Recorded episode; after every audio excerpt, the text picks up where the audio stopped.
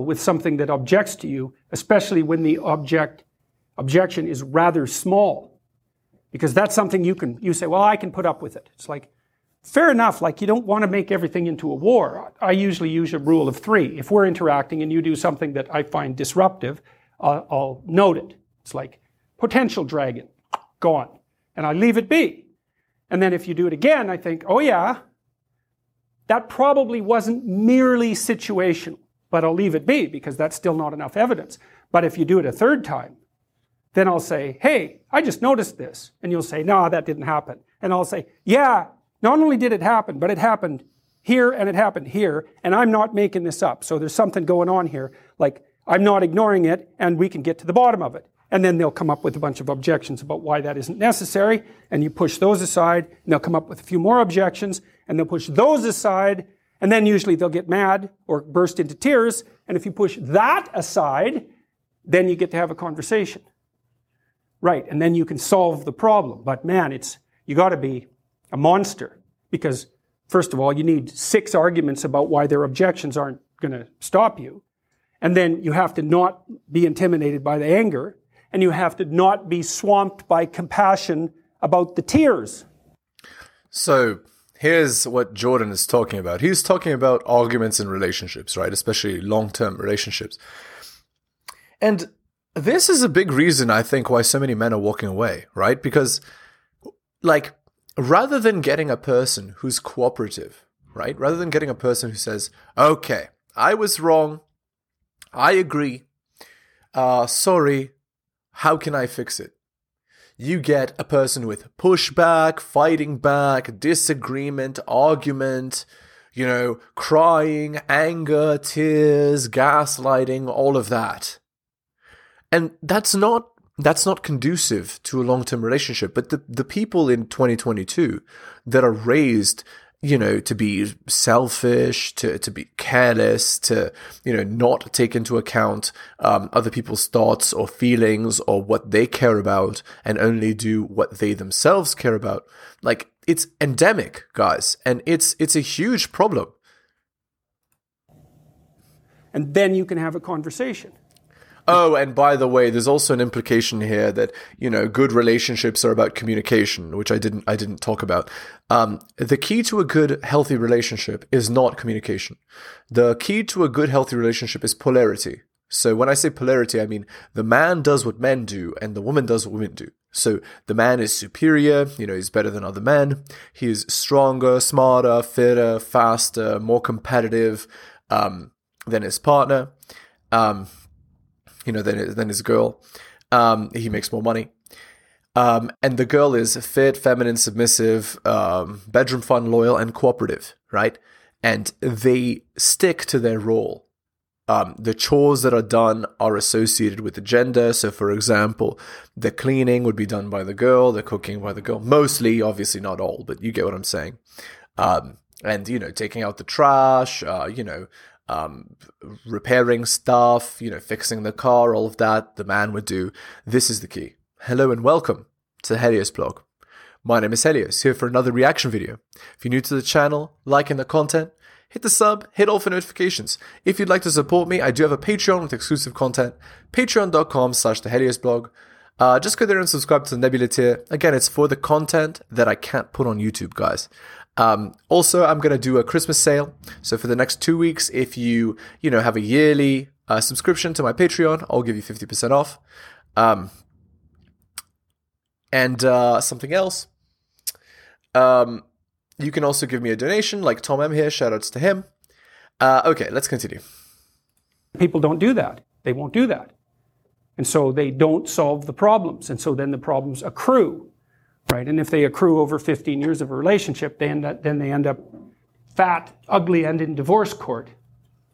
So, and that's you know that's not a that's not a great outcome. It's a it's divorce court and cancer are similar in their in their seriousness. Not always, but but sufficiently often. So when that error emerges, it's a it's a glimmering. Now, you know, we talked a lot about the hierarchical structure of goals, you know. And so here, here's something here's something to think about. So the thing that announces itself as error has a twofold nature. That's because it's chaos and order at the same time. Or it's because it's all the archetypal structures at the same time. It's the dragon of chaos. It's the great mother, positive and negative. It's the great father, positive and negative. It's the individual, hero and adversary. All of that manifests itself in the moment of error, right? The archetypes come forward. Did you make an error because you're a bad person? Could be. Now, so, so one of the things to think about with regards to that is, you know, in the Mesopotamian creation story. He's uh, rambling. But anyway, um, yeah, he's he's rambling here. Like no no uh, practical uh, mention of solutions to to this uh, polarity thing. Instead, we're going to gobbledygook and creation stories. But okay, although the ancients, right, the the older civilizations, they knew um, about like female nature and they they knew what sort of behaviors were required of men um, in order to you know be the kind of man that women are attracted to and and that you know that they they had stories right to encourage men to become the kind of fighting man that needs to uh, that that is a leader and uh, you know a dominant male in in relationships and in uh, you know that's able to fight in wars and protect his family and ultimately protect his you know village or city state or whatever uh, he was in at the time. Um, it's why you have so many heroes' journeys, right? Like um, the epic, the Epic of Gilgamesh, for example and and so on, right? Like you have um, and and there's more. Um, I I mean the the one that I always go to is is the Hobbit, right? Um, it's like there and back again, the the Hobbit's tale by Bilbo Baggins, right? The idea being that uh you know he's a nobody and then he kind of goes on this adventure and then he comes back as somebody right and that's the kind of person that that women like other men want to be and other women want to be with right it's it's kind of how it goes all right, let's let's continue. When uh, when when Tiamat comes flooding back, it's so interesting that story. I think about what she does. So she's the archetype of error, let's say, the error that can take you out, that can dissolve you in salt water, tears. Well, she's irritated because Apsu was destroyed, so the, the, the structure is gone. Carelessness has destroyed the structure. Up comes Tiamat. She's not happy. What does she do? She prepares a phalanx of monsters. Monsters. It's exactly what the story says. She produces a whole horde of monsters to come at you. And she puts Kingu at their head. And Kingu is the king of the monsters. And later, so he's the ultimate bad guy. He's Satan for all intents and purposes. In the Mesopotamian version, it's out of him that Marduk makes human beings. It's out of his blood that Marduk makes human beings. That's a critical issue, man the Mesopotamians said, Imagine the worst monster you can possibly imagine, the king of all the monsters. That's the blood of human beings. That's about right. Which is which is why humans are capable of such awful things. But of course, that's only the blood. It's it, you know you have a brain, you have a you know you you have things that can mediate this feral nature, as as it were and uh, it's up to you know men basically to tame that feral nature, right, and ultimately tame um, you know nature and and civilization as as a um, you know as an extension of that. That's actually a very interesting. That's a very interesting uh, idea there. But yeah, um, so how is this related to divorce? Um, if you're unable to tame like a girl's feral nature, I think this is what Jordan's getting at, then uh, it'll lead to divorce. And how do you tame a girl's feral nature? Right. Let me let me give you some practical advice. Um, it's called checking. Don't let disrespectful behavior go unchecked. Um, and I'm going to use some chess terms because I love it. Um, you need to keep the girl in perpetual check. So, um, she's not just able to move wherever she wants. There's a set, um, there's a set limitation of moves that can be made because they're in check. You see what I'm saying? That's the idea. Not just any behavior is allowed, only the behavior that you're allowing through what you know, you're you're checking her.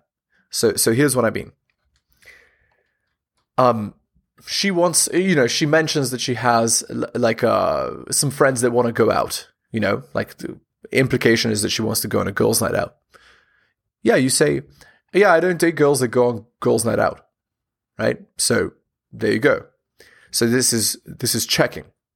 If she then decides to go on the girls' night out, your relationship's over. That's fine. But if she, but she knows what side of the bread the butter is on, right? If she wants to stay with a man like you, then she follows the rules. It's that simple, right? And if she's not following the rules, no relationship progresses from that point. All right, let's read an article by Rollo Tomassi here. We'll come back to this in a sec. Awareness and intent. My good friend DJ Damage had an interesting question regarding last week's post and time tested classic Let's Just Be Friends rejection. Hey Rollo, would you say that women consciously know what they're doing to their male friends? I mean, let's take the AFC out of the equation for a moment and focus on the woman. When a woman lays the let's just be friends line on her male friend, quote unquote, doesn't she realize that this AFC who's standing before her wanted to sleep with her for the longest time? Doesn't she see anything wrong with the fact that in her eyes it's not okay for a man to reject the let's just be friends line yet? It's a, it, it, but yet it's okay to string a man along, pepper him with false hopes and some physical contact, and then be su- surprised when he when he may want more. Or is it just to accept the fact that women are women and you shouldn't worry about their predictable behavior, but rather accept it and follow the rules of engagement? I think it kind of depends on the individual, but to varying degrees, I think no. As I stated in Playing Friends, the Let's Just Be Friends rejection has been so provably time tested that it's entered into a standardized feminine consciousness. In other words, it doesn't need a formal teaching to understand how it's useful. It's simply demonstrated in so many different ways media, personal interactions that it becomes subconsciously learned. 12 year old girls don't sit around at slumber parties discussing the best, best way to deliver a let's just be friends rejection to boys that like them. They learn the convention from TV, their big sister, their mother, etc. Uh, by the way, guys, uh, we're not out here letting our girls have male friends. No male friends. They don't have the, the numbers in their phone. They don't message those male friends. They don't uh, visit those male friends. Those male friends don't visit them. They don't hang out. None of that, guys. If we have that, it's it's a disaster. It's because the second that you slip in her eyes, she can replace you with with this backup guy. We're not we're not out here allowing this kind of stuff. Speaking of checking, right? And this is what makes it all the more jarring for a woman to have what's always been a useful social tool explained to them. And of course, the failsafe for it is the risk of social ostracization on the guy's part for outright rejecting her, let's just be friends, making it far less likely an occurrence. Now, that said, you're really asking two questions. The second is Does the let's just be friends girl know that the friend wants to sleep with her? I'd say, of course, she does. Not that any woman would admit it, because doing so puts the burden of her being straightforward with him on her. It's plausible deniability. It's far easier to deny are what by early adolescence girls know boys want to sleep with them, than to accept responsibility for leading him on. Bear in mind, attention is the coin of the realm in girl world, but the guy also bears a good amount of responsibility for his own illusions. When you think about it, it's really a self perpetuating cycle. A guy wants to qualify for a girl's intimacy, girl knows this, but isn't attracted to the guy for the exact reason that he's qualifying himself. Girl should be forthright with the non interest guy, but still enjoys the attention and affirmation that comes with it. Girl plays quote unquote friend and only becomes flirtatious when the attention flow breaks to re establish it. Guy gets to make a break point, initiates intimacy, and falls back on, uh, and girls fall falls back on let's just be friends. Guy believes he still needs to qualify more, and the cycle repeats. Now, is any of this a conscious process? If a girl says yes, she's a self serving grand manipulator, and this causes a cognitive self image conflict. Due to a fear of ostracization from attention, she can't exactly cop to a foreknowledge of the process. But that's okay, because there are any other feminine social conventions she can fall back on to avoid this. The feminine prerogative, she can change her mind being the most useful. Or the feminine mystique, women are unknowable being a close second. If the answer is no, and she's not aware of the process, our social sense of personal responsibility takes over. She's naive or at least immature. However, even in this event, she's also excused from culpability. Regardless of whether a woman is aware of her own motives, is up to men to see her behavior as the only reliable indicator. As I said before, there are no mixed messages. Women will tell you exactly what their intent is. You just need the ability to read the behavior. As I said before, the medium is the message. The let's just be friends is the message. Women with a high interest level don't get to this point with a guy they want to sleep with. Awareness. I sometimes get critics telling me that what I reveal at Rational Male is very negative or disproportionately biased against women. I understand that perception, but it's not my intent to do so. I've stated on several occasions that all I do is hold up a mirror, you've got to want to look. And the main trouble with women, and men in some instances, is that after having been immersed for a lifetime in femme-centric, feminine primary re- reality, they don't really like what's being reflected back at them. It's a very foreign experience for most women to see the root motivators of their own behavior, so natural reflective response is to demonize the one illustrating them, or really even make an attempt to understand and educate others about them. When the feminine matrix is your most favorable and comfortable environment, it follows that attempts to unplug someone are met with considerable resistance. From moral to the manosphere. When I wrote War Brides, it was in response to men's common complaint of how deftly and relatively unemotionally women could transition into a new relationship after they've been dumped by a GF or wife. I wanted to explore the reasons how and why this functioned, but from a moralistic perspective. It's pretty messed up that due to hypergamy, women have an innate capacity to feel little compunction about divesting themselves emotionally from one man and move on to another more fluidly than men. If I approach the topic in a fashion that starts with, isn't it very unjust or messed up that women can move on more easily than men? Not only is my premise biased, but I'll be analyzing the moral implications of the dynamic and not the dynamic itself. When I explore the war brides dynamic, the amoral aspect of hypergamy, or any other moralistically uncomfortable dimensions of game, people want to apply their own perceptions of justice and moral sensitivity to what are sometimes very inhumane conditions. I realize that's going to happen. In fact, in the interest of intergender civility, it should happen. But what gets uh, confused in coming to these conclusions is the demonizing of the revelations behind what motivates these dehumanizing realities. We want to hold people responsible for their motivators who have no idea w- what they are in the first place. Hypergamy has served an evolutionary purpose for the human species. It doesn't mean we have to like it, but it doesn't mean we could ignore its influence, nor does it mean the person revealing it or attempting to better understand it is inherently evil for doing so. It also doesn't excuse us from the consequence of being unaware of it. As DJ Damage asked in the beginning of this post, women for the greater part are unaware of casually or, or casually oblivious to the motivations of their own behavior.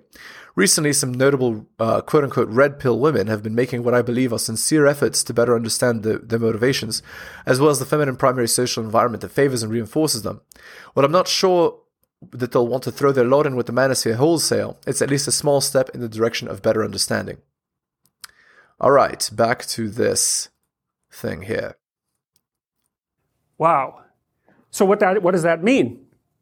Well, it means that one of the terrible things that lurks, let's say that you've been in a long-term relationship and it collapses. Let's say you were you know, you had a tendency towards alcoholism. You weren't so great with regards to your drug use. You're not that conscientious. And you had like four or five kind of low rent affairs. And you know it. This is a disaster. Can you imagine such a such a situation? This is like like the worst possible. Like we're not out here getting into relationships with girls that are using like alcohol or you know other substances or you know they're, they're like cultivating the attention of like hundreds of men online. You know through Instagram, Snapchat, and uh, um, uh, OF, etc. Like we're not out here doing that. Like why would we? Why would you ever put yourself into such a compromising position? It's idiotic right? Anyway, let's let's see where he's going with this. Your marriage collapses. Bang. Why would you ever even be in a marriage with a person like this? That's my question. Like that, like you could have solved 99% of that situation with partner selection. Like if they have a tendency towards these bad behaviors, you don't get with them in the first place because it's too high a risk to you as an individual. Actually, the quote I have at the top here is perfect. What people commonly call fate is mostly their own stupidity. Like, I mean, in this case, like, if you if you choose that person and your marriage collapses, like, I'm afraid, like, who do you have to blame, right? Um, something else I wanted to say. Um, the sad part is that some people don't even have the option right? This is the only girl they'd, they'd ever gotten their whole life, and they feel like, you know what, I'm just going to risk it because this is this is the only person I'll ever have children with. And again, that's because of cultural decay, right? Whereas before, a, an average man could marry an average woman. Now, like you can't. So, like, there you go. Because all these average quote unquote women are, are chasing Chad. Well, who do you first meet when you fall into chaos? You meet King of the Monsters. Indeed. And he's you. It's like, why did my marriage fall apart? What did I do wrong? Bang, bang, bang, bang, bang. I did all these things wrong. Why? Because that thing inhabits me. What is it? Well, that's the most horrifying question, right? Well, that's why.